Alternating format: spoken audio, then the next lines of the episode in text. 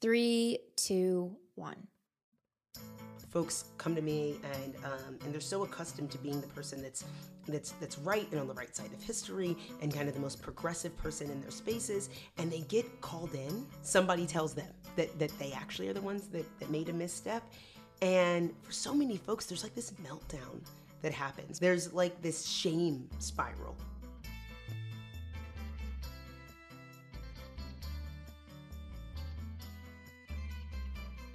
Amber Hikes is a social justice advocate, a community organizer, an unapologetic queer black woman, and currently the Chief Equity and Inclusion Officer at the American Civil Liberties Union, the ACLU. And even while holding all of these titles, they are constantly interrogating each and every one of them, which is why Amber is here on Podcast Noor today.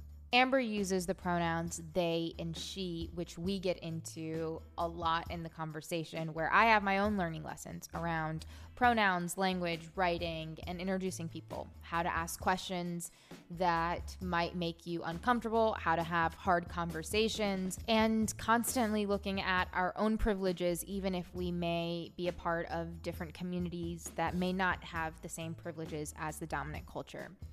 In 2017, Amber created the Philly Pride flag, which is the pride flag that features a black and brown stripe.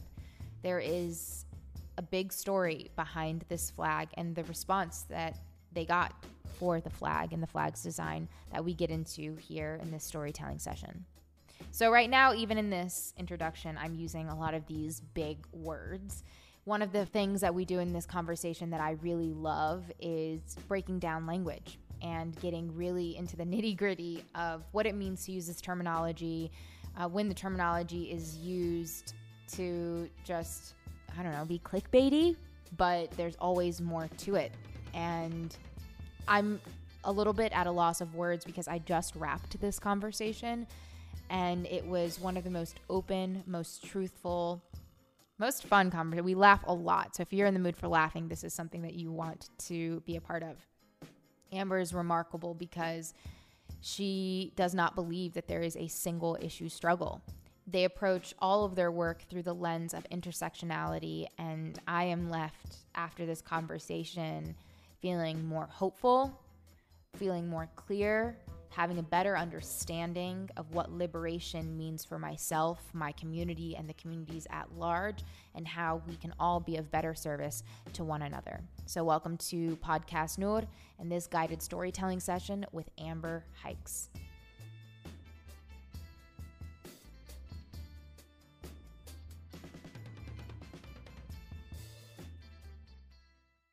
Welcome to podcast, Noor. I'm so happy to be talking to you. The last time I saw you in person was pre COVID, right before right. COVID.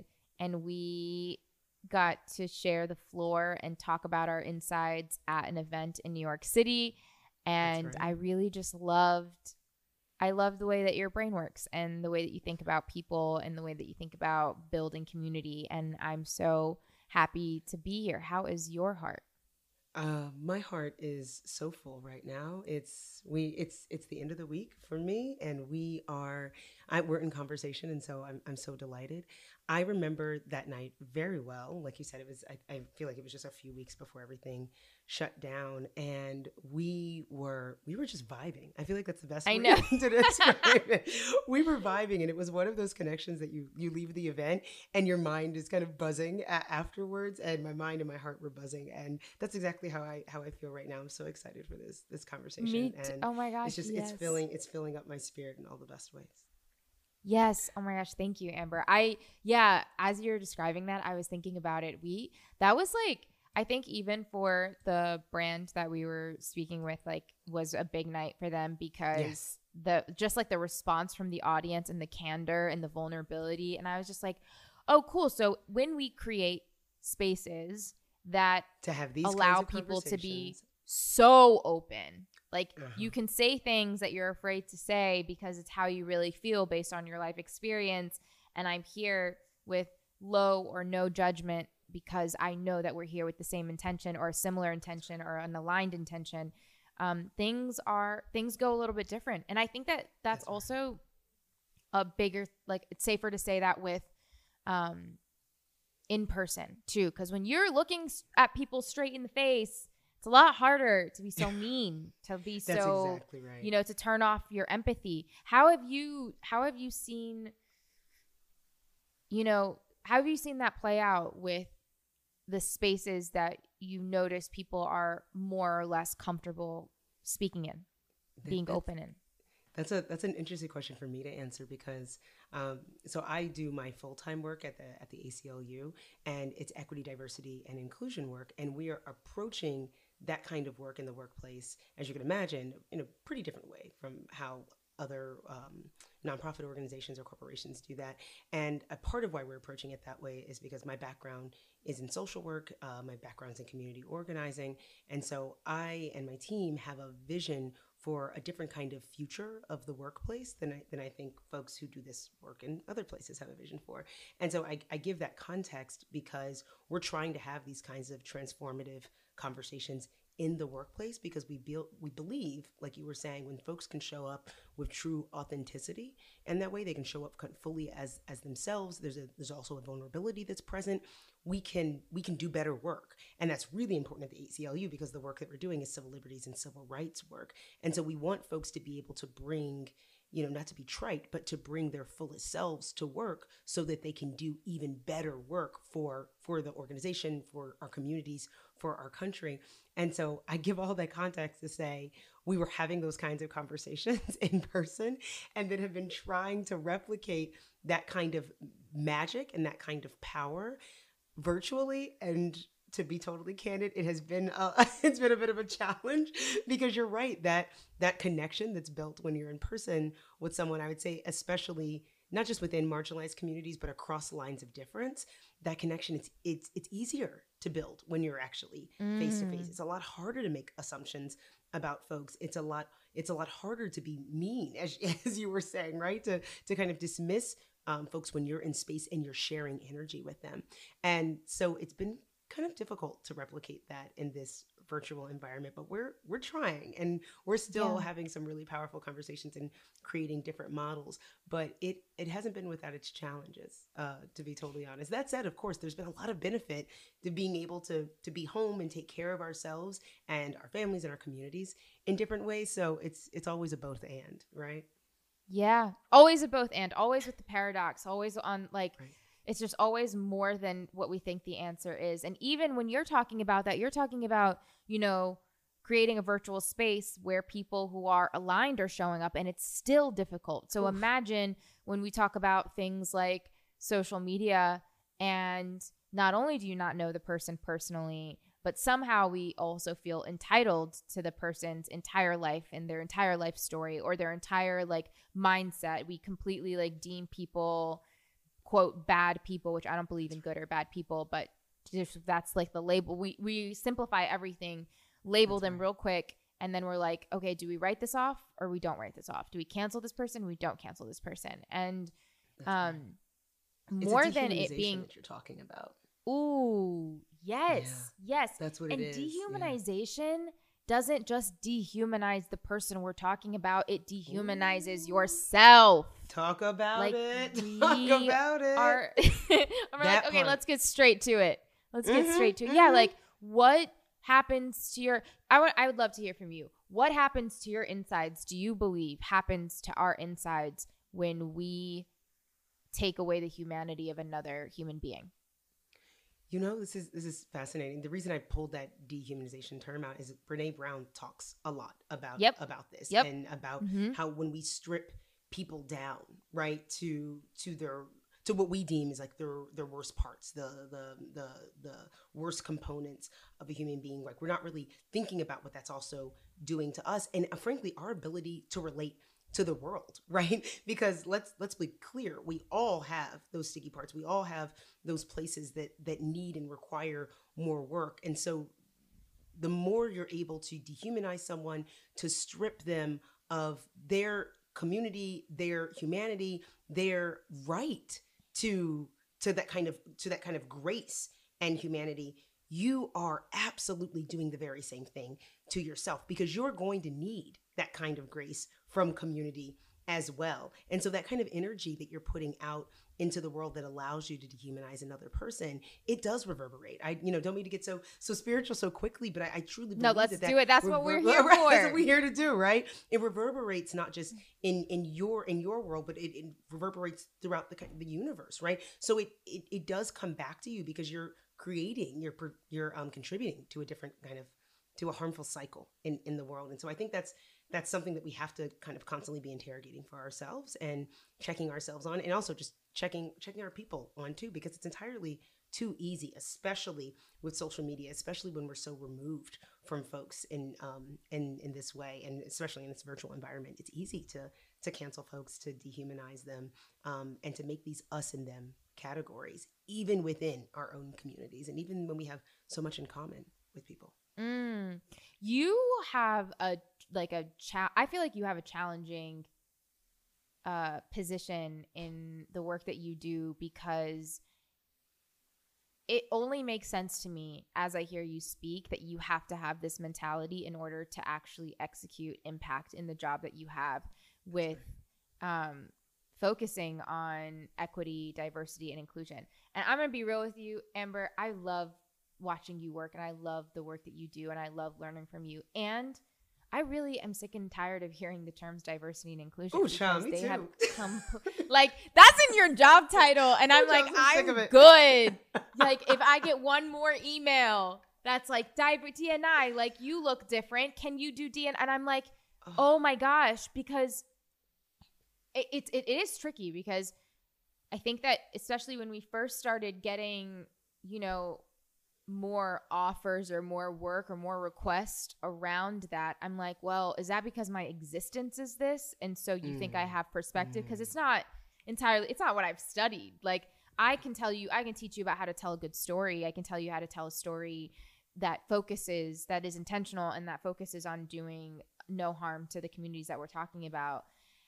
But like, I, I mean, when we had Dr. Yaba Blay on here, she spoke to this about like everybody and their mother is doing like diversity and inclusion work, but that's not what they were trained in. Like, that's not what our. Oh, child. But at the same time, like we also need the work. So is it like now I'm valuable to you, and so this is when you should start bringing me in? It's all over the place. And as somebody who has an official title that includes that terminology, how do you feel about the terms? How do you feel about people taking the jobs surrounding the terms? And where are corporations? I mean, I'll ask you all those things again, but you know, just Yes. for it. It's so complicated. It is so complicated. Mm-hmm. I can feel myself. I'm, I'm rolling up my sleeves right now because I can feel myself getting hot. I'm like, here we go. And literally over here, like, let me just I get was like, started. we're not you, I mean, I never get to. I never get to answer these these kinds of questions. I feel so complicated about the EDI field, right? In the same way that I feel very complicated about the nonprofit industrial complex that, that I that I work within. The same way that I feel compliment, um, complicated about government spaces that I worked in before and academic spaces that I worked in before that. Um, and that's because we're talking about systems, right? And we're talking about systems that exist within capitalism.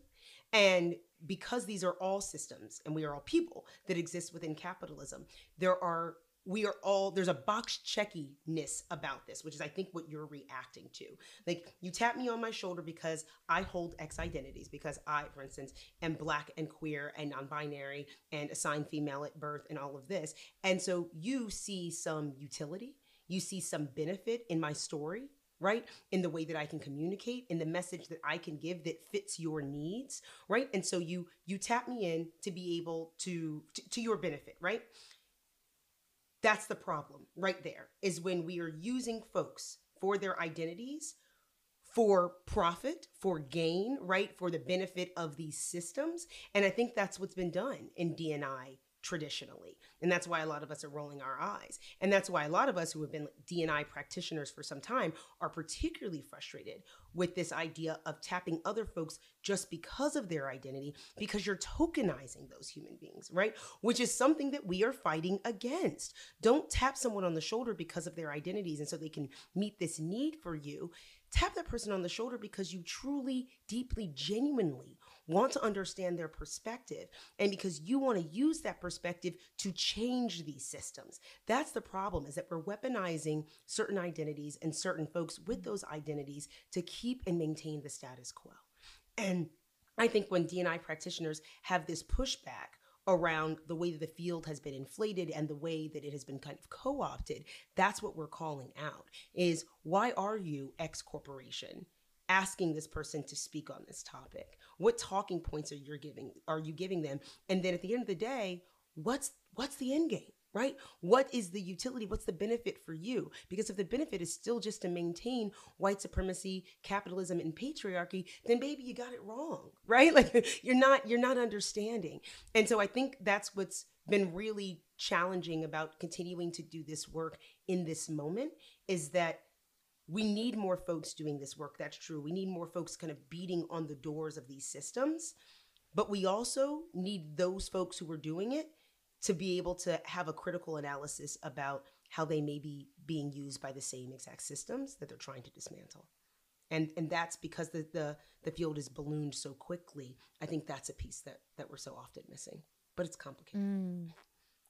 I mean, like everything is, and I mean, I I'm happy to look at everything with a complicated lens because it means that there will never be a period at the end of the answers because there are the answers are always evolving how do you have like a, a, do you have your own checklist or your own intention box of how do I know where this person is coming uh-huh. from? Because at the end of the day, you are talking about corporations that they do need to make profit and also they do need to do the right thing and sometimes and those things are naturally going to go hand in hand. Like we're That's not right. going to do the right thing and then take a pause on making money or just like writing one fat check at one point in time and being like then That's let's right. continue doing it so where tell me if if you can even present a case study with either a brand or not a real brand or a mm-hmm. corporation mm-hmm. and tell me what the perfect scenario is if this company is in what most com- the position that most companies are in right now which is oh we just did this audit and realized we have a lot of gaps how do yes. we step by step do this right this is who it's a big question what I, what I want to start the caveat that I want to start with is mm-hmm. that there actually isn't there there isn't a generalized kind of standard checklist what I would say is that your check you need to have your personal checklist that aligns with your values and your morals right? And we also need to be constantly evolving that checklist. If we're good allies and we're good accomplices to one another we need to be expanding that checklist for not just our morals but also the kind of ethics and values of the communities that we want to be allies to and want to be accomplices to the kind of values and ethics that they hold as well right? That's how we push ourselves to be better in the same way that we're hopefully pushing these corporations to be better in this time in our in our country and really our world's history we're all being called to do more for each other right? We're being called to see to understand to, to really show up. And it's not the responsibility of marginalized folks to fight the systems and injustices that target them right? It's our responsibility to fight for one another and to practice intersectional allyship and to be able to move beyond allyship into accompliceship. And so i need us to be doing kind of a collective interrogation um, of of how we show up in the world. And and so to get to, to brass tacks, if allyship, and most folks are familiar with that term, so if allyship is about solidarity, accompliceship is about leveraging your privilege, um, weaponizing your own power, and putting your body on the line. Um, I'm gonna give you some examples. Accompliceship is saying, I'm not just here to cheer you on, I'm here to fight with you like it's my own fight. Accomplices believe in their bones that their comfort is less important than someone else's liberation. Does that mean their comfort is less important than someone else's liberation? And then they act on that belief. So, if I'm going to give you a concrete example, um, a white ally, for instance, is going to march in a protest. A white accomplice is going to put their body between BIPOC protesters and the police. Okay, right? Like you got different skin in the game. Like very literally in that example, you got different skin in the game. Um, a cisgender ally is going to correct someone who's using the wrong pronouns. A cisgender accomplice is going to fund name change clinics, right, for transgender non binary folks. Um, you've got different skin in the game. You are investing in this in a different way. A male ally is going to ensure that there's pay equity on their team a male accomplice is going to give up an opportunity at work so that a woman or non-binary person has a chance at it. You, you understand? Like accompliceship, it's not easy, child. It ain't for everybody, but it demands that we trade in our privilege for equity. Um, and and I think the final thing that I say about that is that ceasing our power, ceding, ceding our power can be so transformative. And if we're going to actually finally get free, then we need people with privilege to do that. So that's why I need us to move from allyship into accompliceship. Is that helpful? Let's go. Yeah, that's um, more than helpful. And what I really loved, like, I love that you can explain that and still say, and I know it's not for everyone because it's not saying, it's not putting anybody down or saying, you know, going back to the good and bad. It's recognizing that, again, everybody has their own life experiences and place Yes. in their lives right now. And it is not humanly possible for every single person to take on every single cause.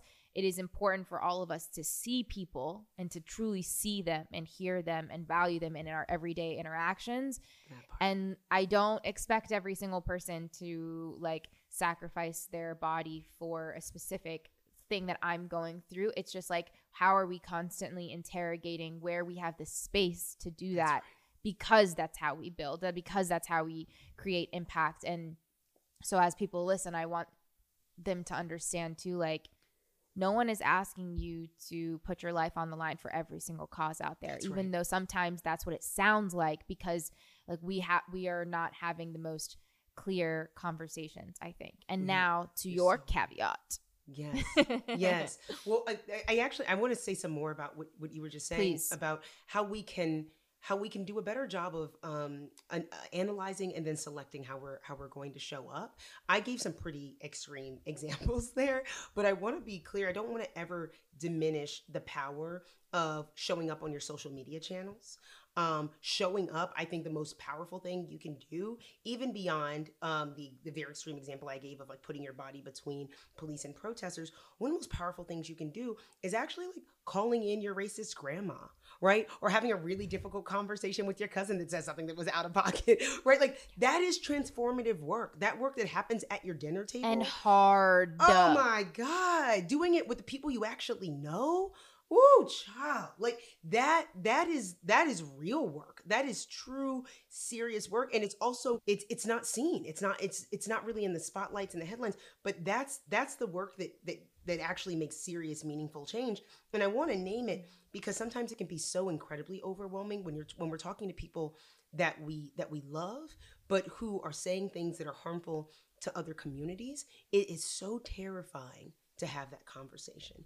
It's so hard to Mhm. say, you know what, you know what, Dad, like you actually you use this word and you've used it for as long as I've known you, and Mm. I, I want to talk to you about I want to talk to you about that. Like I'm not I'm not comfortable when you say that, or like I, I have a friend who is X, and they they told me that that this is actually it's actually really violent to say that. Like I'm I'm just rehearsing this right now, and I'm I'm getting hot. Right, that is hard, hard. Work. i know I want to yeah tell folks who are doing Mhm. that work that it's not necessarily your job in one conversation to take somebody from a one to a 10, right? We think that we have to change people's minds on the spot, and that's not necessarily the work. That's not that's not at all how movement work or liberation work works. It's your job to maybe get them from that one to a two and keep them keep them in the conversation. And maybe you you come back and you get them from that two to a three. And then somebody else at work has a conversation and then they can bring them from the three to the four, right? That's how the work happens. We gotta we gotta do this in bite-sized, bite-sized pieces sometimes, but don't throw your hands up, don't get overwhelmed, don't leave the movement because you're not able to make that change overnight or you're not able to put your body between the cops and the Mm. protesters. You know what I mean? We all have Yep. work to do in in this space. And so I don't want anybody to get discouraged because it's a it's a long it's a long fight. It's a long fight. We're certainly we're, we're far from I mean, done. then you you can easily get discouraged after the first. Those first conversations are oftentimes like the hardest ones too, because you're also like the thing at play is, especially when it comes to loved ones, is seeing the people that you love and who have loved and who love you at like in a completely different way than you ever have before That's right. That's like right. especially when you're working like when you're doing that self growth work and self healing. Like it's a journey for all of us because we Oh. not we don't all hold every identity. We're never gonna all understand everyone the same way that we understand ourselves. So like it's interesting when you're on when you choose to be on that path and then you see like the people that you trusted your whole life or that you loved your whole life and that you still love um opt out of that or opt into not questioning the things that they have grown up believing or seeing or saying because it's too much work to do that and i'm just like yo okay i mean and that's of course where boundaries become a thing where like you That's have to make sure that you're you know you're reassessing and your of yourself. relationship yeah because that's all a part of the work too like i'm i'm not going to be able to show up if i'm out like if i'm like i have spent all i have inside of me in that one right. moment of conversation That's exactly right. And you said something earlier about, um, you know, making sure that you're safe and taking care of yourself. That's exactly right. Like I want to be clear. We need all of us in this work, and you're no, you're no good to us, right? If you're if you're not taking care of yourself, you're no good to the to the to the movement and to the work and to liberation work. If you're not making sure that you're safe, you're safe and you're cared for. So I need folks to be doing that that assessment for themselves. There's something that I that you were just talking about that like I wanted to pull on pull on this thread because I feel like it connects back to this piece about um, having grace for ourselves and our communities and making sure that we're not dehumanizing dehumanizing others. There's also an inward piece that i think about a lot because when we're i'm having these conversations with folks about how to show up as better allies and accomplices folks come to me and um, and they're so accustomed to being the person that's that's that's right and on the right side of history and kind of the most progressive person in their spaces and they get called in on something um, or somebody else tells them that that that they got something wrong. So the work that they're trying to do with like whatever the racist grandma because i've been using that example um, Mhm. somebody tells them that that they actually are the ones that that made a misstep. And for so many folks there's like this meltdown that happens right? There's like this shame spiral that happens. Like oh my god how did i get this wrong? I can't believe this. Then there's like defensiveness that comes up right? Well no you did you you misunderstood what i was saying. You took this out of context. And I have to, I think that's where a lot of us have to do that work. It's like leaning in to when we get called forward in the same way that we're calling other people forward.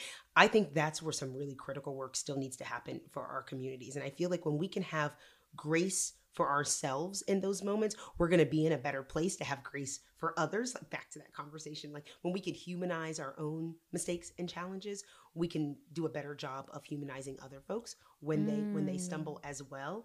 And so the, the the example that I use all the time, and maybe this will be helpful for folks who are struggling with defensiveness that comes up when they get called in, is that accept this correction as like when somebody tells you that there's food in your teeth, right? And so yes. right, right, Yeah. because that's awkward as hell for everybody involved, right?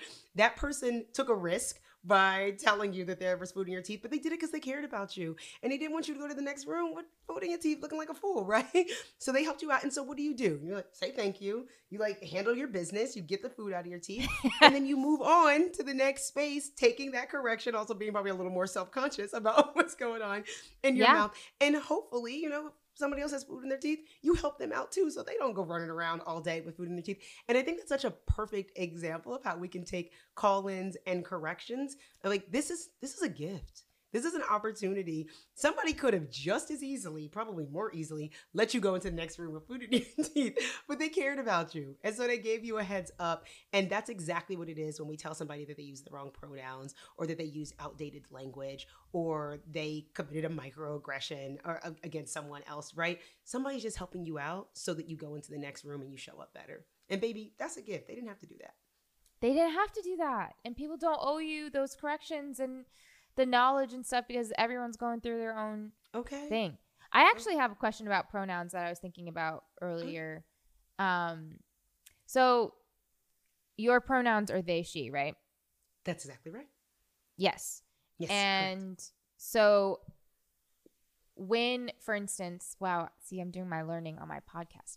When for instance love it. I writing your bio and Yes. wanting to like introduce you into the episode do Yes. is it preferred that i use them interchangeably do i pick one and stick to it is there a like a time where it's better to this stick to one than the other because i you know the writer in me is like i need to i need to follow through with my writing so that this looks and sounds as seamless as possible. And then Yes. also, I obviously don't want to get it wrong. Yes. Oh my gosh. Noor, thank you for this. Thank you so much for this question. You're I really, welcome. I really appreciate it. I know for other folks it's challenging, but I will say for anybody, uh, for all the non-binary folks that I know, and certainly all the folks that use um, multiple pronouns, right? They really appreciate the question. Right. I want to say Yeah. that's not the case for everybody. For me, my personal preference is that folks use them interchangeably. I have a slight preference for they, um, just because I present a particular way. Well, my, my presentation changes by the day, but folks so often just use solely she pronouns for me. And so I have a deep preference for folks using um, they and she interchangeably with a bit of a preference um, for they. But in the instance of a, of a bio, I would love for there to be interchangeable pronouns. One, because that feels most authentic for for me, but also I think So it's like a great switch it up every sentence. Switch it. You don't have to switch it up every sentence, but Like, but, uh, but you know what I mean, like, I can complicated say it, like- exercise.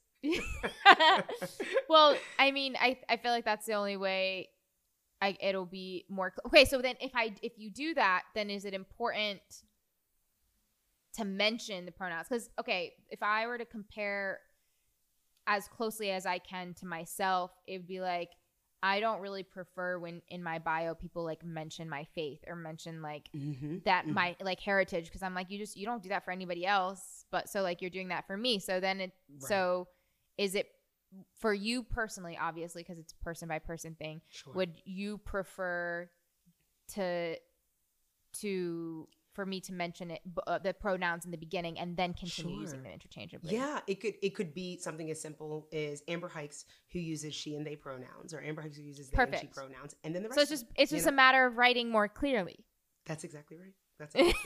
Because it's Okay, because people are in different places around their their competency and their Right. understanding of this, right? And so you could be doing the exact right thing, which is to use the the pronouns interchangeably, and then someone else could be reading this and be completely lost about who are the multiple ambers that we are talking about here, Right. right? And so just to be even even more clear and to help folks be able to to actually read a bio, you can give a, a kind of easy note there at the top that that those are the pronouns. thank you for answering my question Thank you for asking it. This is fantastic. See, y'all? Yes, for more learning. see how easy See? it is that Well- was a perfect example. you're also so great at teaching and one of the biggest intentions that you have in the work that you do and the teachings that you do is centered around liberation and Mhm. this can be liberation focused uh, around our minds our bodies our identities our communities for you personally how do you actually define liberation in the context of your personal life Oh my gracious! How do I define liberation? Um, that has shifted so much. I, that is that has shifted, and I think that's a good thing. I, want to say that I think that our dreams of what liberation looks like should be shifting as our our country and our world shifts, and and ideally become gets closer to those dreams of liberation. I I think that our young people provide us some of our most beautiful, transformative, un, untarnished versions of, of liberation, and I think they're they're bigger and grander than than things that, that folks who are older can um, can dream up. I'll say one of the things that's really transformed the landscape of activism and advocacy over the last year and a half, of course, right? Let's say since the uprising for Black Lives in the summer of 2020, is that there seems to be a deeper understanding of what it will take to get us free, right? And it feels like for the first time in my life, and I'm I won't disclose my age, but I'm, I'm pushing 40, um, is that people are getting that we're not gonna get free unless we get free together. And I mean that in so many different diff- different different directions. I seen white folks talking about racism in ways that show an authentic desire to learn and to show up as allies and even accomplices, right? I've seen people of color talking about trans inclusion in ways that I never could have imagined 20 years ago. I've seen disability justice and immigrants' rights and ageism and fat liberation and conversations about the harms of um, Islamophobia and anti Semitism all being brought up and talked about in spaces that they didn't used to be. And so I'm not saying that, I mean, I'm not saying we're done, we're far from done, um, but I'm saying that I believe more and more of us understand that our liberation is tied up together and that the only Yeah. path to liberation is collective. liberation. And so, what's really powerful about this is that once we start fighting together, there's no stopping us, right? You know that um that meme that says like once I whatever, it's over for you, hoes. I, can I say hoes on, on this? I don't yeah, know. You can say whatever you want. You can say okay. whatever you want. but you, but folks know what I'm talking about. Um, like you know, once I there's there's terrible terrible ones about all kinds of things, but like once I do this, it's over for you, hoes. Um, and I really believe that's how I feel about our movements, right? Once we mm-hmm. focus on intersectionality. Once we center those of us who are most impacted, once we understand that there are so many more of us than them, it's over for these hoes. And and by hoes, I'm talking about white supremacy and capitalism and ableism and Islamophobia and transphobia and homophobia and um, ageism and xenophobia, fat phobia. It's it's over. It's over. These these institutions, these systems of oppression, they have nothing on the brilliance, the power, and the vision of our communities. So um, so my visions of liberation are deeply are, are deeply intersectional. They are all rooted in collective liberation. And once once we figure that out, it's over for these hoes. That that's it. Yeah, that's it. Well, I, so I mean, that's probably a different answer than what you were expecting.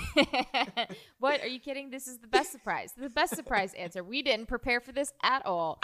Um, well, I I think that it confirms to us that oftentimes we are we are the ones that are most in our own ways. Mm-hmm. So if if the focus is collective liberation and we stop ourselves from being open to the liberation of others who we don't completely understand or know, we are quite truly stifling ourselves. And That's you right. did something radical in 2017 by designing the Philly Pride flag, Gosh. which is the pride flag that features a black and brown stripe as well.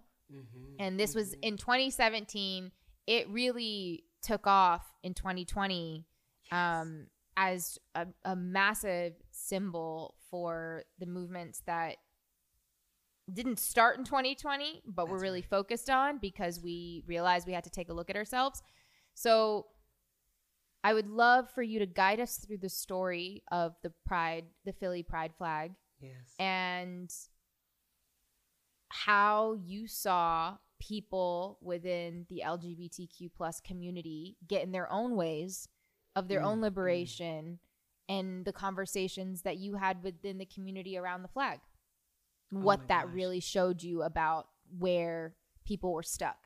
That's right. That's right. And if you've got a minute, I can. I would love to actually tell the the story story. Yes. Because it's not one. Yeah. Um. It's not one that's been told kind of comprehensively in a, in a space like this. And I think there's a lot that's that's gotten lost. Is, is always the case when a symbol kind of goes goes viral and gets um, somewhat removed and divorced from from its creation and from its uh, original intention. Mm, um, yes so I'd, I'd love to do that, and it's such an honor. Grab some tea, here. and it's right, like sit, sit on, on down.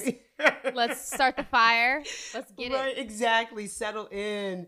Um, so in 2017, as you said, I was the executive director of the Office of LGBT Affairs for the City of Philadelphia. And when the mayor recruited me into this role, he told me that my job was to work within the LGBTQ community and wait for it, solve racism. I swear to God. I swear to God. I swear sorry, to God. Sorry. I'm sorry. Oh was, my God. And I'm laughing now, but baby, I was crying then.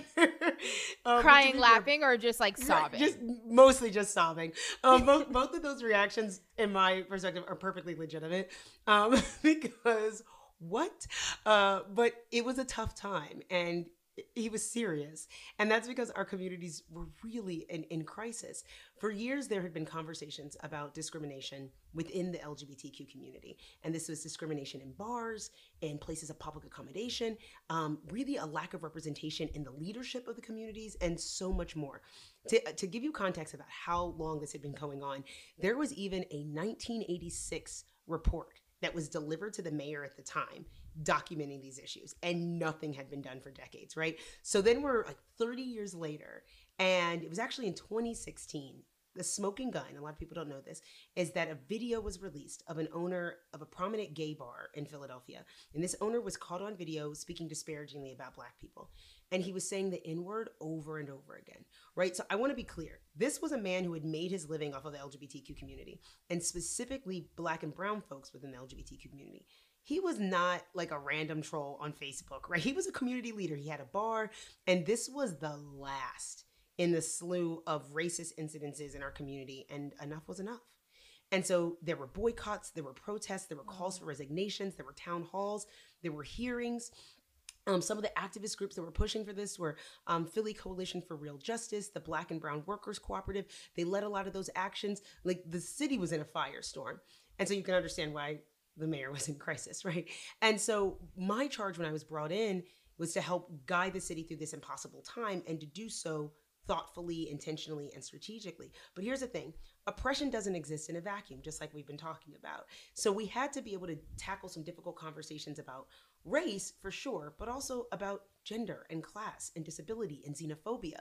And we needed to not just have these conversations for Philadelphia, but they were applicable for the country and for the world. So here's the thing I led a lot of different initiatives so that we could tackle this, including legislation, community conversations, town halls. Mm-hmm. But in 2017, this flag is what I introduced, and that's what people remember. and so it's like it's a little complicated when people ask me about the the flag. Yeah. I'm like, it's complicated because there were so many other initiatives that really were like substantive, but people really hold on to the flag. That's almost that always the case too. That's the case, like, right? The symbol. is like okay, but do you understand the context, which is why symbols yes. get taken out of context so often yes. and um, this is why the story is important this is thank you so you understand and it it was it was just a symbol i always say it was a simple symbol it's a rainbow flag with two new stripes one black one brown and a simple symbol to stand in solidarity and center the people whose experiences and narratives had so often been ignored and whitewashed and erased now I say it was a simple, simple, but history actually tells us that the flag was anything but simple. And so we raised it at City Hall on Thursday. And by Friday, it had been picked up by nearly every major news outlet and it had gone viral like instantly. And when I look back on the time, the feedback was overwhelmingly positive, right? I had calls, emails, texts, tweets. Child, didn't know how to tweet at the time. I was like grabbing Gen Zers on the street saying, what does this mean? How do I create a hashtag? It was a mess. it was so bad. Amazing. It was it was so bad. But but we figured it out. And what we heard over and over again was thank you, thank you, thank you, right? We needed this. It was so long overdue. And it was beautiful, but it wasn't all positive. And so when I think back to that time, I remember that we raised it on Thursday with glitter and drag queens and we are family and all of that. And by Friday, I had death threats. And I had death threats from people. Friday, the next day, or the very next day. The oh very oh next day. So we okay. raised it on Thursday. We're cheering. This is a great moment for Philadelphia. We are marking this time in history where we're having these difficult conversations when we are dismantling racism within our own community. And the very next day, I had death threats from people. And here's the important thing a lot of them came from people who were supposedly within my own community. How do I know this? Dun, well, dun, dun. Uh, the T is who shot? Who shot? Yes. Um, and I know this because they started their emails, their phone calls with, and I'm, I'm gonna give you the real tea. I'm gonna be honest on this on this yeah, podcast. That's all we want. They started with, as a gay white man, I am outraged. How dare you talk about race? Right? This isn't the time. They called me a Black Lives Matter N word. They were saying that I had hijacked their community. They were also saying, child, I'm not racist, but at the same time, they're calling me a Black Lives Matter N word, right? Um, and so I mentioned this. I, obviously, it was not only white gay men, and certainly people that had critiques for the flag were not just, you know, we're not just gay white men. Um, but it was a wide swath of folks with those identities. And there's a lot that I want to say about that. But what I will say is that the following months were not easy, but they were transformative. And the flag, just like that, it started an international conversation, right? From South Africa to New Zealand, the Netherlands, Australia. People were really talking about the reality of, of oppression within marginalized communities.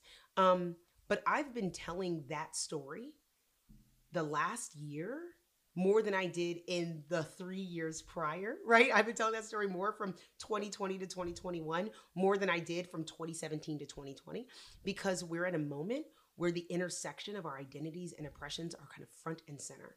And our country is finally waking up to the realities of violence and injustice and inequities that people of color, and I would say black people in particular, have experienced and died from in this country for the last 400 years. So we're at this moment where a lot of people can finally understand the need for an LGBTQ flag that centers the lives, voices, and leadership of LGBTQ people of color. But that gap, that gap that white gay men, so many of them had at that time, and, and, and frankly, some still have to this day, really highlights this the, the damage of not having an intersectional lens in this work. The idea of thinking, well, I have a marginalized identity. I have experienced some kind of oppression. So I couldn't possibly also be oppressing others. I couldn't possibly be discriminating against other folks, right? It's that gap that really gets us into a lot of trouble and does deep and serious harm to our communities. And so it's wild that a, a simple flag like this shown such a, a spotlight on those serious issues, right? And at the end of the day, those folks that were sending me the, the hate mail and the death threats, right, they just proved the point, right? You can't call me a Black Lives Matter N word at the same time that you're saying racism doesn't exist within our community. They just prove the point. Um, but I'm happy to say that we're in a much better place now. But so much of that context gets lost when we just we just look at the symbol without understanding the larger story. Hi there. If you find our work beneficial and you want to support how we build our company at your service, you can subscribe to my Patreon at patreon.com slash Noor. It's usually personal writings, and as I build a community on there, hopefully more. Your support is how we build. I also curate a weekly newsletter of all the things I'm benefiting from and enjoying that week. Anything from what I'm reading, watching, listening, buying, and more. Like most things, I keep it personal. You can subscribe to it at noortagouri.com slash newsletter. Now back to the story. I'm happy to hear you say we're in a much better place right now. What does that mean to you? Like, what does it mean to be in a much better place three years later after getting calls like that? Are you saying that you don't, there aren't as many reactions that way, that people don't verbalize those reactions that way, that news just continues moving forward, or that those people were a part of the conversation and and the tough conversations made an impact? That i'm saying i'm saying more of the the latter. Um i want to be very clear that there is still profound violence, racism, and discrimination within the LGBTQ community. That is that is that is not done. Um, that is not finished, and we we see that every single day.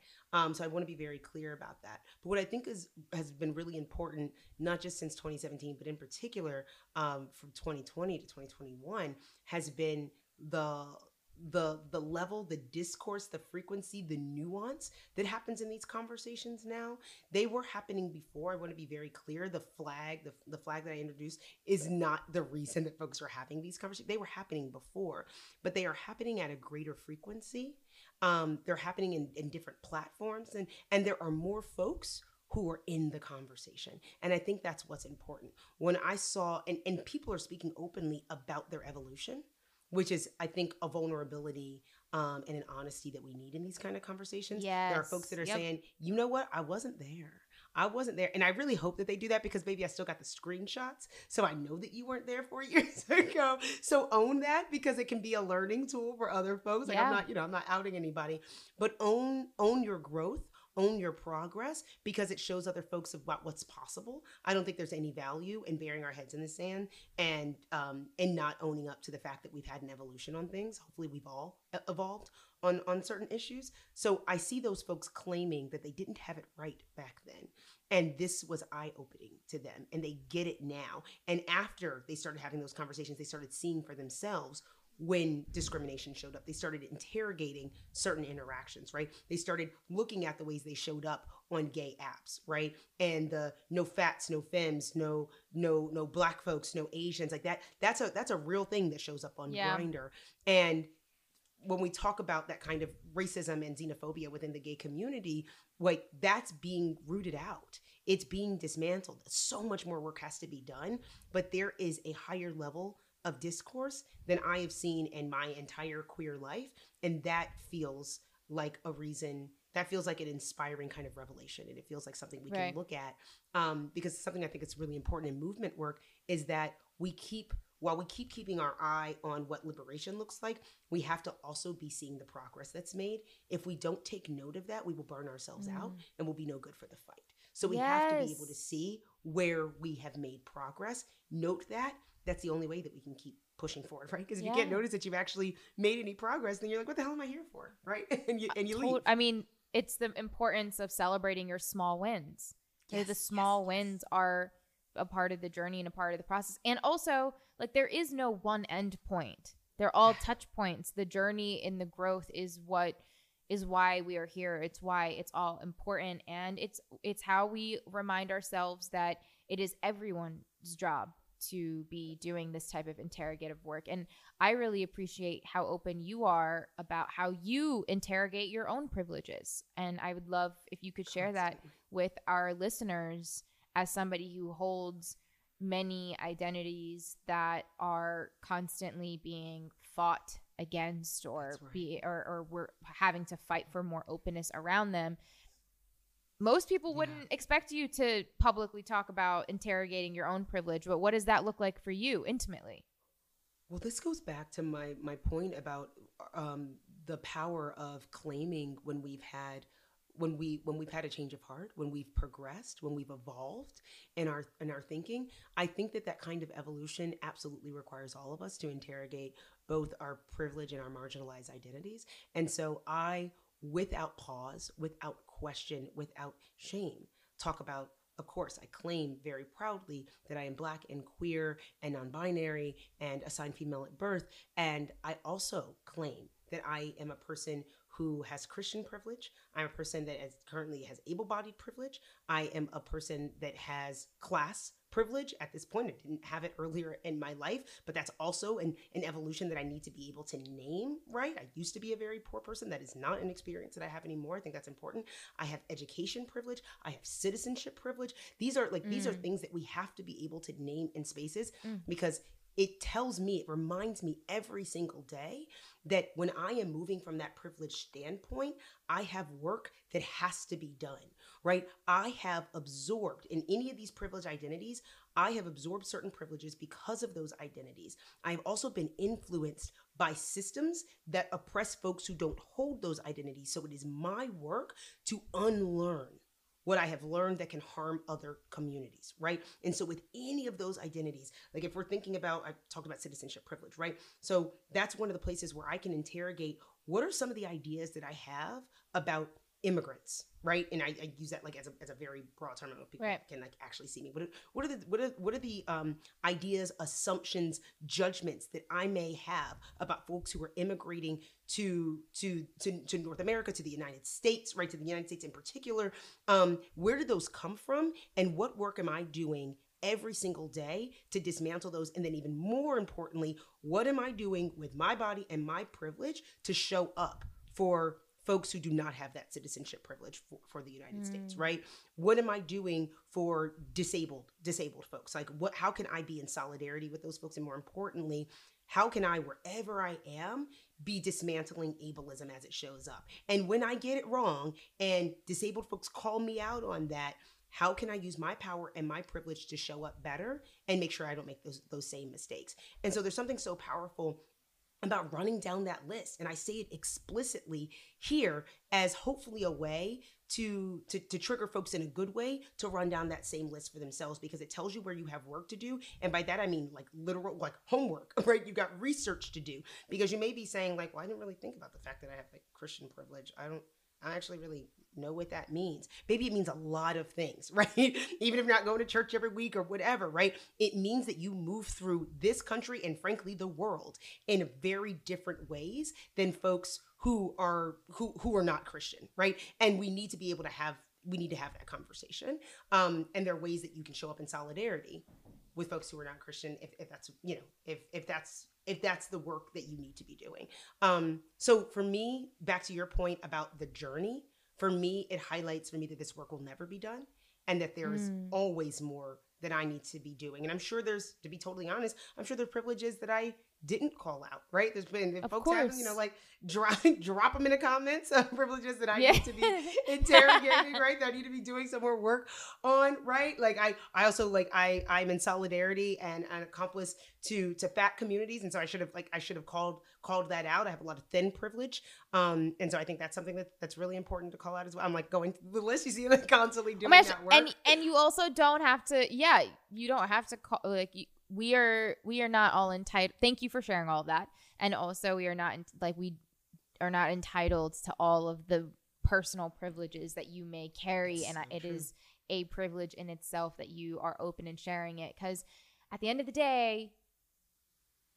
Like performative work is not what we're here for That's because it takes up time and space in a way that doesn't really do the doesn't have the impact that you want it to have. And by the way, when you do performative work, you feel more icky. When you post something out of pressure because everybody's telling you to, but you don't understand why, you're going to feel gross about anything around advocacy and activism because you think that it comes from a place of shame instead of understanding and love. And so to bring it back to, you know how I love this is why I love guided storytelling sessions because the original question 3 years ago that I asked you was around how we like how we essentially recalibrate when corporations have this oh you know they have to be doing this extra work this work at this ed and i work.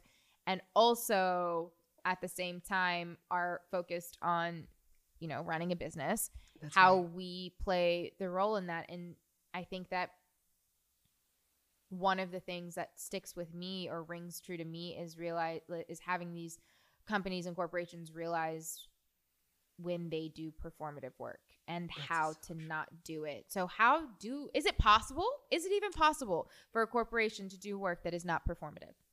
Hmm.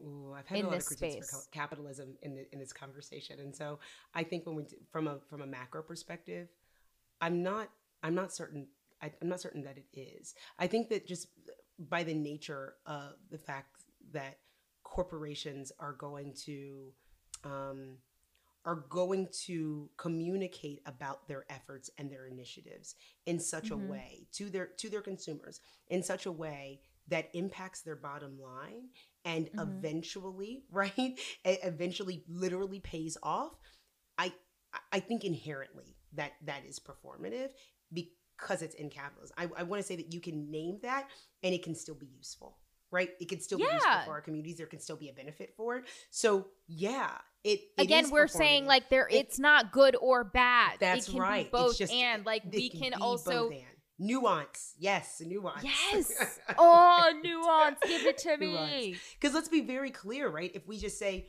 no, this is no good because Yeah. this because this corporation is gonna slap up this this um this graphic on their Instagram so that people buy more of this product or invest more in this thing. So I'm just I'm just gonna totally divest from that and I'm not gonna participate in it.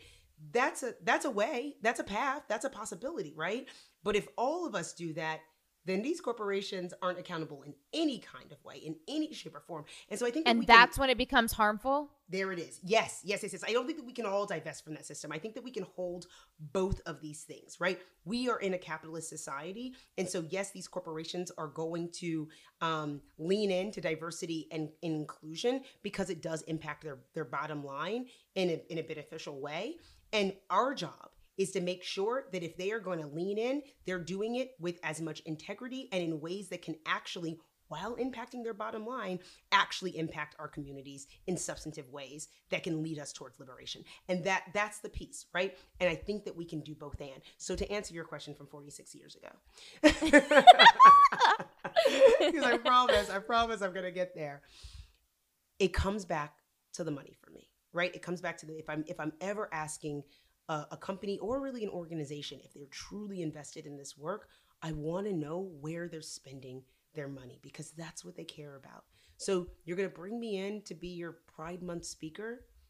what else are you doing to invest in LGBTQ employees? What else are you doing to invest in the LGBTQ community? Aside from just like, I don't know, dropping in a few thousand dollars because it's June, what are you doing around the calendar year to make sure that LGBTQ people at your workplace can thrive and show up as their full selves, right? Maybe that looks like something like adding pronouns to your signature in your email or to your Zoom name, right? But maybe it all, it really looks like actually investing in um, parental leave and making sure that parental leave actually applies to LGBTQ parents as well. Maybe it looks like actually investing in healthcare benefits for trans and non binary folks, right? Like, what are you doing that actually? actually supports these people every single day in their real lives. Where is the money going? And when you say you're Mm. invested in diversity, equity, inclusion, what does your D&I team actually look like? Is there a D&I team? Because that's a flag for me. You're bringing me in, you're plopping me in to give a one hour keynote, and then I I sashay out, and you don't actually have a team to help carry this work forward. Because I'm gonna say some things. I'm gonna I'm gonna drop a couple truth bombs. I'm gonna tell you what you can do better to improve this workforce. What you can do better to improve improve your bottom line if you're not actually invested in it, you're going to send me a check and you're going to go back to business as usual. And those are red flags for me. So when I have conversations, I'll say to other folks who are trying to do this work or getting into this work, when I have those kind of intake conversations about what would you like me to talk about, I also say, what Yeah. work are you all doing already? And I usually say, hey, because I'd love to talk about it in my talk. I'd like to be able to pump up this work and give you all some, some Amazing. credit and some clout here, right? Yes. And so let them show it off. But your flag is if they don't have anything to tell you, right? Or they're saying, well, we're just getting started and your talk is going to get us there. That's not necessarily a reason to walk away from the table, but it should be something that goes ding, ding, ding in your head, right? And now you have more yeah, because you have where they you might are have in this leverage. journey. Okay. Yes. Okay. We're saying the same exact thing. You know where they are in this journey. So now you know, okay, cool, I'll do this talk, but y'all need to bring me back to do something like real internal work. Okay. so Exactly. That's Exactly. yeah. So the checklist is going to look different for folks, but the first thing, the biggest thing I'll say is ask about the money, ask how they're really invested, and ask what it looks like for employees there 365 days days a year. And that's where you know where you where you're fitting into kind of the universe of things. You seem like you're really good at talking about equity, diversity, and inclusion. Is that like what you do? Is that what you do in your regular? You know, I'm thinking about getting into it. I'm thinking about it. Um, I haven't really decided. Not a big People- fan of the title, but well, hey, I mean, let's talk about so. All right, what what would be your goal in terms of transitioning the language? Like, when can we retire the word diversity and inclusion? Equity, I think, has a long way to go Yes, because equity is what we tie to the money and the building part. But Yes. diversity and inclusion, just like, eh, uh, mm. yes, yes. like, what Well, are you so- what are you saying? Ugh. so here's I'll tell you this. This is this is telling you how I feel about di- diversity. Yeah. And this is like this is such a controversial such a controversial Give it thing. to us. I always, Yes. I mean, I always do. There's always some at some point where I'm talking to folks where I'm like, okay, I'm going to say a very unpopular thing. Um, when I started at the ACLU, I was actually hired as a as a chief diversity officer, and a lot. And it's no offense to anybody that has that title. It's a lot of um, a lot of folks that do my work have that title, and you can't really do anything about it. But the Yeah. first day on the job, I just I I just trashed the title, and I told like, my first my first point of business. I went to my executive director. I was like, "So this diversity officer thing doesn't work for me," and he was like, "Oh, uh, okay, hello, welcome to the ACLU. What? We hired you for Right. that. Right. What do you mean? And I was like, well, I mean, I've been looking at the data, and I mean, it's the ACLU, right? So the ACLU is doing pretty pretty well in diversity, um, but we have a ways to go, as does everybody, with equity and inclusion. And so actually i'm going to change my title to Chief Equity and Inclusion Officer. Now, to your point about equity, it was actually going to be Chief Equity Officer, but that's CEO, and so he wasn't a big fan of that one. fair, right? Ah, fair. Um, All right, fine, fine. fine. I fine, won't be win. CEO too. Fine. right. Pretty bold statement for my first day.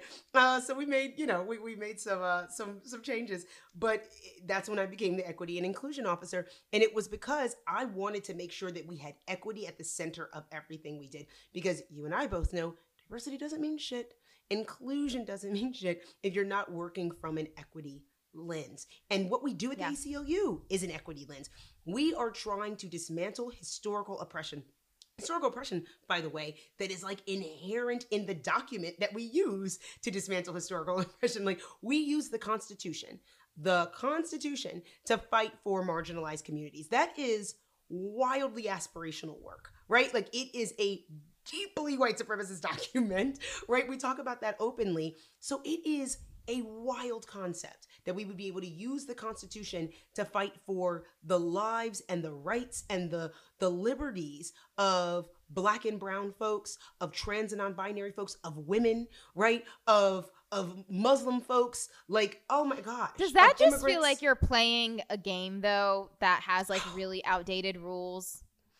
It does. Oh my gosh, yes. But I think that's what's. I, if I'm being honest, I'm not an attorney, but I feel like that's what the entire legal field is, right? The entire, not the entire legal field, but the civil liberties field, right? The racial justice field is that you are using laws that are inherently racist, that are in, that were like created to, I mean, this is the whole point of intersectionality. And when Kimberlé Crenshaw talks about it, it's about understanding that the law itself is not neutral. It is inherently white supremacist. And so there's no such thing of like, oh, okay, we can just use these laws. And as long as, as long as we change these people, then we'll be fine and we'll be at equality. No, the the discrimination is actually baked in. And so you're right, it is a game. It's how do I use this inherently racist document to actually expand and protect the, the civil liberties and the rights that this document was created right was it's wild. It is a wild it is a wild game.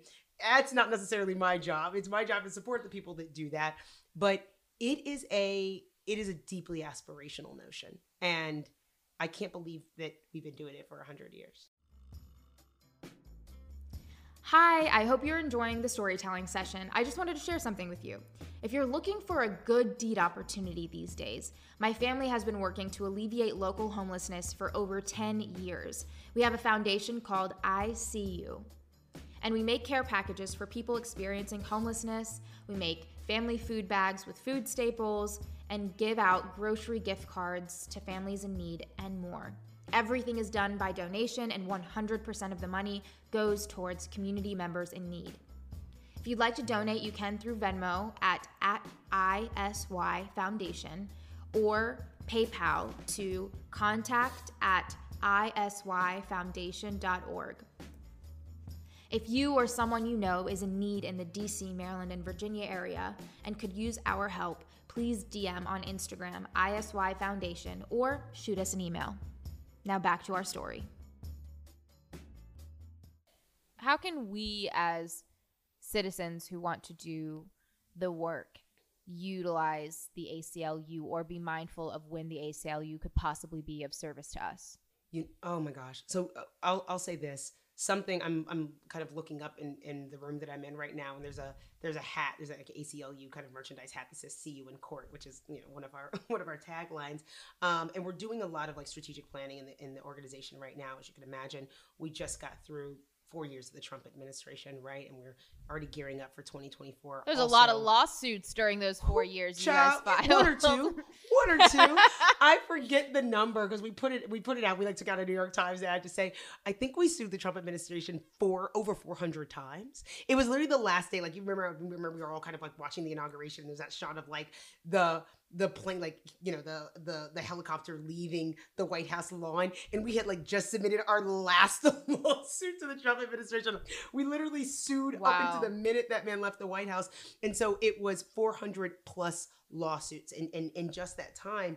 And so we're tired. I'm just, I think I could say that openly. We're tired, but we're already gearing up for 2024. And let's also be, be clear we have sued every president in history, right? Because civil liberties violations don't know a political party. So we already have a mandate for the But Biden what's the point of We're coming hard suing? there. What is the point? Like, is it symbolic? Is there? Is Mm-mm. there? Do you want there to be? Is there? Has there ever been a response that has moved the ball forward? Yes, yes. I mean, we can. Oh my gosh, I would say the entire. I mean, we we sued those 400 times and we won, right? The entire kind of um the entire battle with the Trump administration was being able to hold the wall, like hold that boundary. And I think what's important about the ACLU, not to like go on so much ab- about this job, but I think what folks forget because it has been 100 years is that Brown versus Board, that was the ACLU right? Um, Miranda rights, that was the ACLU. Roe v. Wade was the ACLU, right? And and I mean, and we're talking about, you know, we're talking about the 60s and the 70s, but like literally just last summer, making sure that folks who are LGBTQ cannot be fired from work or kicked out of their homes. And like because of their sexual orientation and their gender identity, that was the ACLU as well. DACA, like that was so right voting rights like we held the line for voting rights those lawsuits matter if only to hold the rights that we already have in place and we won before but what we mm. say is like it's it's a democracy if you can keep it right? We have to constant they don't these cases don't stay one. There are constant challenges to them. So that's why the organization is really important. And i give just that context to say that the aclu is best in a crisis. And we know that. We are the ones that like when we have hundred, uh, like a hundred anti-trans bills that are running through the country, folks do immediately go. They're like, okay, what the hell hell's ACLU doing about this, right? Yeah, and we're yeah. like, don't worry, we already filed a lawsuit. We're on it. Like we're and here's what you can do. Here's who you can email. Here's who you can call. We are going to go handle this in court, and we need you all to handle it on the ground. And I think that's the beautiful thing about again collective liberation and mm-hmm. this collective fight. So I will say when there is a crisis, go to our social media pages, right? Like become obviously a donor of the ACLU. Any little bit counts, child, because these lawyers are tired. we need to be able to have more of them yeah. to fight these battles. Um, and it's not just the lawyers, right? We have advocates, we have activists, we have community organizers, we have so many coalitions that we work with that are on the ground, um, and we have all of you. So democracy you know the fights don't stay won and it's a democracy if we can keep it um and it's the it's it's the power of the people right it's been so important to have our organization organizations like ours that have been really holding the government accountable mm. for so mm. damn long because that that's what we do we hold the government accountable and essentially hold the country accountable to the promises of the constitution like you said you were going to do these things this ain't it so we're yeah. gonna sue you you're playing america's game exactly like playing right. america's game to america that's right. I have some not so rapid, rapid fire questions. Oh my if, gosh, I love it. Um, okay. Yes. Okay. Cool. Cool. Cool. Okay. I say they're not so rapid, rapid fire because my first question to you is, what is the difference between sponsorship and mentorship, and why is that difference so important to you? Oh my. Oh my gosh. So I think you're answer- you're asking this question because I literally just wrote a TED talk on it. which I appreciate I the opportunity to be like this. Yes, yes. Thank you. I appreciate the opportunity to say I actually just gave a TED talk on this, a real real life TED talk on it. Uh, so I can. Uh, there's a five minute answer that answers this question that you could you all can go and Google. Thank you, Noor, for giving giving me the chance to talk about it. Um, I would say that sponsor mentorship and sponsorship are very similar to the allyship and accompliceship kind of parallel that I gave earlier. It's about putting your putting your real skin in the game, right? And so we know mentors are folks that often are, you know, sometimes more senior than us, have more experience than us. They're folks who can give us really good advice, right? They can prepare us for that job interview or the next level of our career, maybe even sometimes our our personal lives, right? But sponsors are folks that are much more senior than you often and they are folks that can literally like get you into rooms that you need to be in. So instead of like prepping you for the interview they can help get you that interview and help get you that job right? They're also folks that can take your work and talk about you in spaces that you don't occupy and mm. really kick down doors for you. I think that piece about sponsorship it happens when you're not in the space and it's like somebody is your champion. They are your advocate. They have skin in the game, right? This goes back to the mm-hmm. allyship and accompliceship. They have skin in the game in a way that a mentor doesn't necessarily. Like that sponsor is your personal cheerleader. Um, and they take it on, they take on that responsibility for for like very seriously to be able to get you into spaces that you're that you're not in. Um and there's a lot of examples again that i give kind of in the ted talk but i think we all we all need mentors but i think we all really need sponsors. Like those, those are the ones that that carry that help carry some of that water for us and knock down doors that we couldn't knock down ourselves.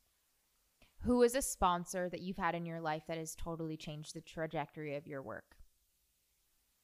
Anybody that took a chance on me.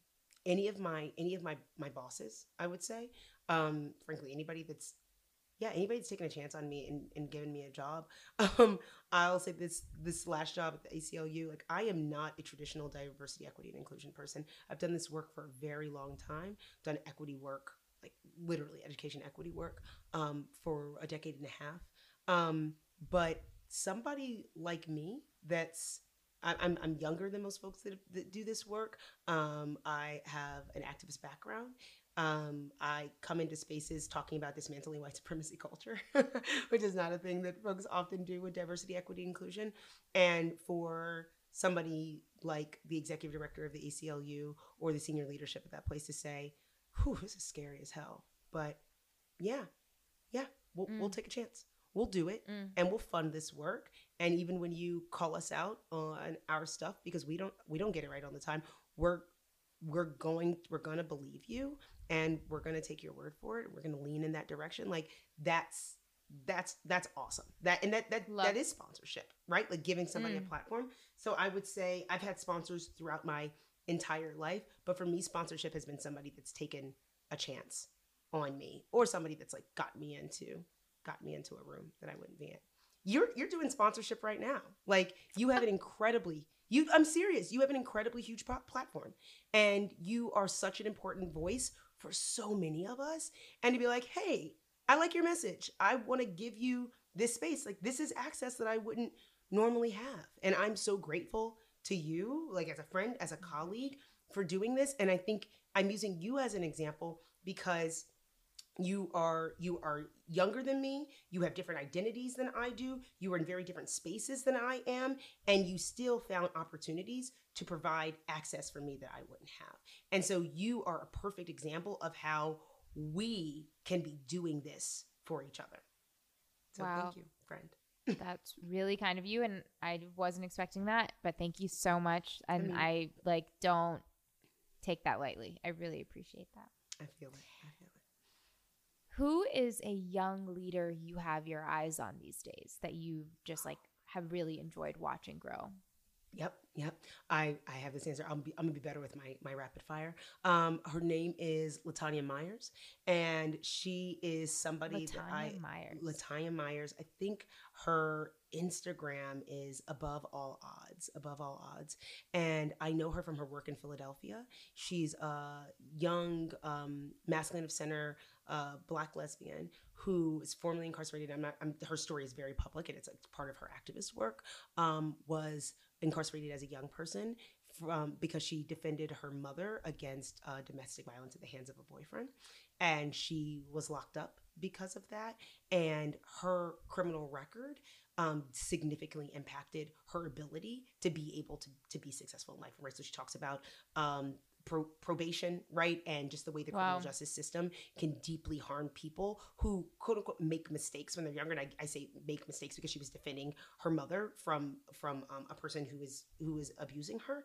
Um, and so but LaTonya has done incredible things with her platform. She has worked with the district attorney's office. She's worked with the public defender's office. She has a nonprofit that works specifically with young with youth of color who are justice involved.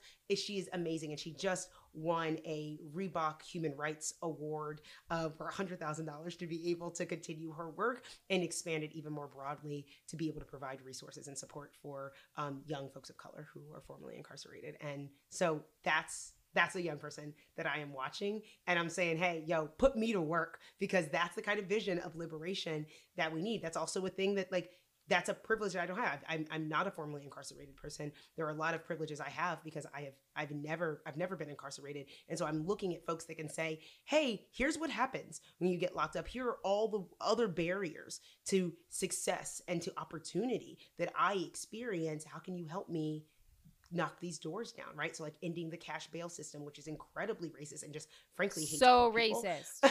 right? Like so racist. Does not then make sense. what? What? Right? So just things like things like that that are helping us check these systems and change them for the better. So that is that's a young person that I'm watching. So inspiring. Speaking of Philly, I would love if you could describe a perfect Philly day. So I have, i I'm going to take a day trip to Philly from start to finish. What are we doing? Well, I'm going to when you give me this perfect day, and then I will let you. Yes, that's Oh what I'm God. doing. Don't you see that? That's what my question really is. say less. Say less. Oh my gosh. Oh my gosh. Okay, so there's so many things that are that are popping up. I will say first, I will talk about the time of year. This is the time of year. I just want to say for any all of us northeasterners, we know there oh I feel like fall, like these this like this October time. And really I've got some like real affinity for spring as well, right when the weather breaks, you know what I'm talking about, where it's been bitter cold and you start Mm, getting to that like mm. 60s 65 Yeah. and everybody's out and frolicking and it's like a damn movie you know what i'm talking about? Like those are the sweet spots in the northeast. So right now we're in that time. So it has to be around this time of year. Okay. um food has to be at the top of the list because philly has such good food. And i know all northeastern cities think they have great food. No but seriously we are like we are undefeated with with incredible food. Um so i oh my gosh oh my gosh oh my gosh. You you have to go you have to get up early and you got to go on a beautiful drive. Um maybe you go to new hope. I don't know maybe you go south and go kind of like so but you need to you need to drive and you see the leaves changing. I think that's really important. You see the, live, the, the leaves changing. You go to any of the tons of orchards that we have pumpkin patches that kind of thing. Get your cute little fall pictures and your little family thing. That's that's adorable. That's your like little cute little day trip. You go to some cute little village that we that we have. Like you could like i said you could do new hope. You can do peddlers village. We have some things that are right outside the city that are that are adorable. It's just like literally like you can do 30 45 minutes. You come back into the city you get a nice little hotel. Um you get i think you go to rittenhouse you get a little bite to eat you do a little like happy hour kind of afternoon tea whatever you want to do leaves changing there's usually like a little festival that's happening in rittenhouse square just gorgeous maybe do a little farmers market pick up some stuff go back to the hotel maybe get a nap i would get a nap i think that's a good idea Where are you staying? Ooh, Where are we you staying? Yeah.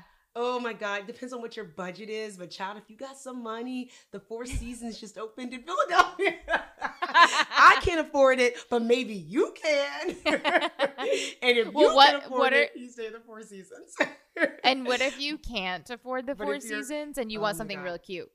if you want something really cute and you're on you're on a budget, the Loews has a great the, has a great view, and that's right there in the city. The Kemp, we have two Kimptons in the city that are really nice. I'm not getting paid for any of this promo, so I'm oh my gosh. No, no, no. from these Yes. Commission. But Okay, tell lot- me there about are a lot of food. Where are we eating? Oh my God, where are we eating? Okay, I would go to the Gayborhood to eat. I would say that people call it Midtown Village. It's not Midtown Village. It's called it's the Gayborhood. It's right in the middle of town. We are the first and oldest Gayborhood in the in the in the country, and it's exactly what it sounds like.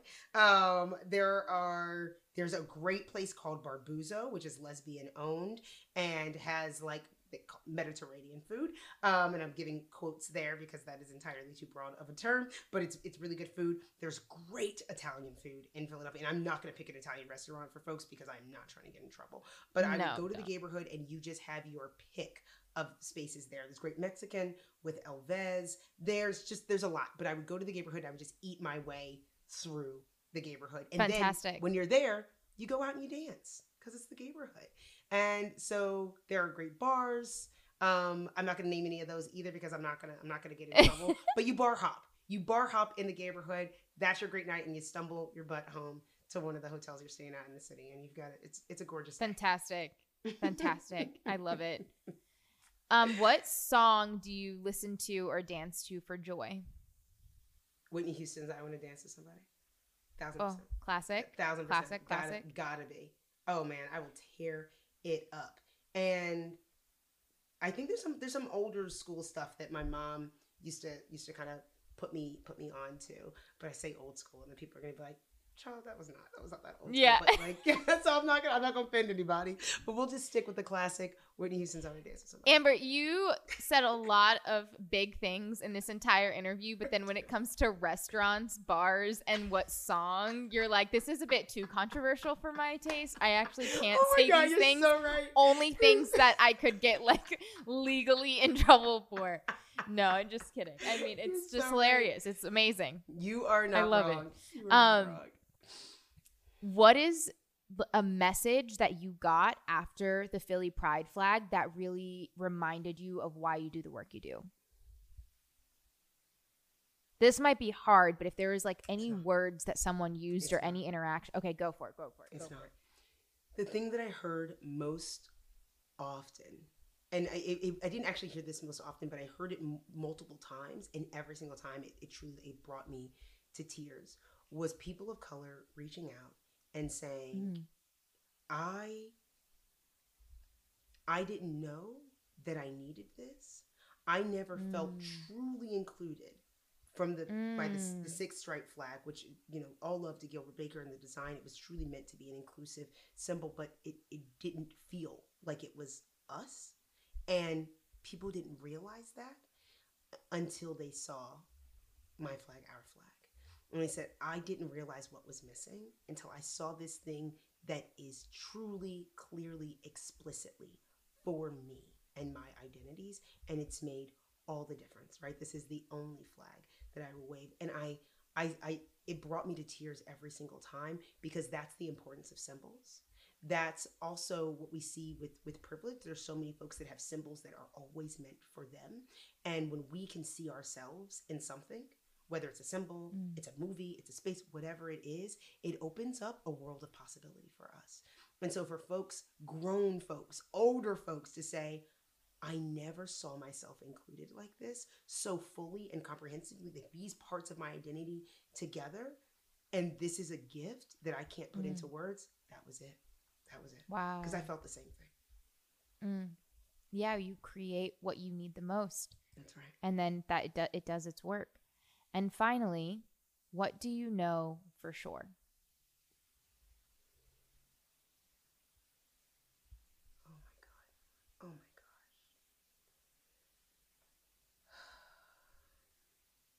What do I know for sure? That young people are our only our only chance at true liberation. That we have to Mm. follow them. That's it. That we don't have the answers. That none of us do. And I'm not saying that the, that that young folks have all the answers, but they have more of them than we do. And we have to let them lead. We have to get out of their way. And we have institutional knowledge and we have a lot of brilliance that can help support their vision. But I know that young people are the ones that are going to lead us and we got to get the hell out of their way. I know that for sure. Mm, I love that. That resonates so deeply. I think that I think about this often because I get a lot of my own guidance from like my younger siblings, and my youngest sibling is Yes. 10, and he Yes, has yes. so many of the answers. And I realize maybe it's because as children, we are like in the purest, most open state. And then it's like That. society, That. adult adults, all of these things that bombard us and blur our vision. And I'm like, I want to learn from like the closest thing to, to the to the one that is the closest to like when we all knew the truth. And that's that that that. They they have that connection still that we have to be mm-hmm. able to tap into. And we need to and what need we want to do is foster maintaining that connection for the rest of us like being able to go back to it and constantly follow through with it. I love that answer. That has never been an answer that i've gotten on the show. So thank you for Oh, that reminder because that really feels like it wraps. Wow how did we have 16 different conversations in this one that is a thousand Um, percent my fault because that that's how no I, I, that's how I what do you mean that's i I feel like that's my fault. I feel like every sentence was like, okay, notes, notes. Like I'm going to listen to this again and just take all of the notes. Thank you so much, Amber. Thank How you. Can so our much. listeners be of service to you these days? Oh my gosh, I think I feel like I've I've, I've given a few ways, um, but I will say to just to just stay in this work. I mentioned before how hard it can be to stay in movement work, especially when we get discouraged, especially when we get called in. But I just want to remind folks that we we haven't come this far to only come this far, and so we need folks to stay in, to continue learning, continue growing, continue supporting each other, um, and continue giving space for other people to Mm. learn and grow and and support because we need all of us. So follow me. Um, I'll follow you back. and please keep listening to this brilliant, brilliant podcast. This is such a gift, my friend. Such a gift. Thank you. Thank you. Thank you. And I can't wait to see you in Philly. Oh yeah. I'll have the restaurants for you. I can, can tell you on the slide where we're gonna go. Oh, amazing.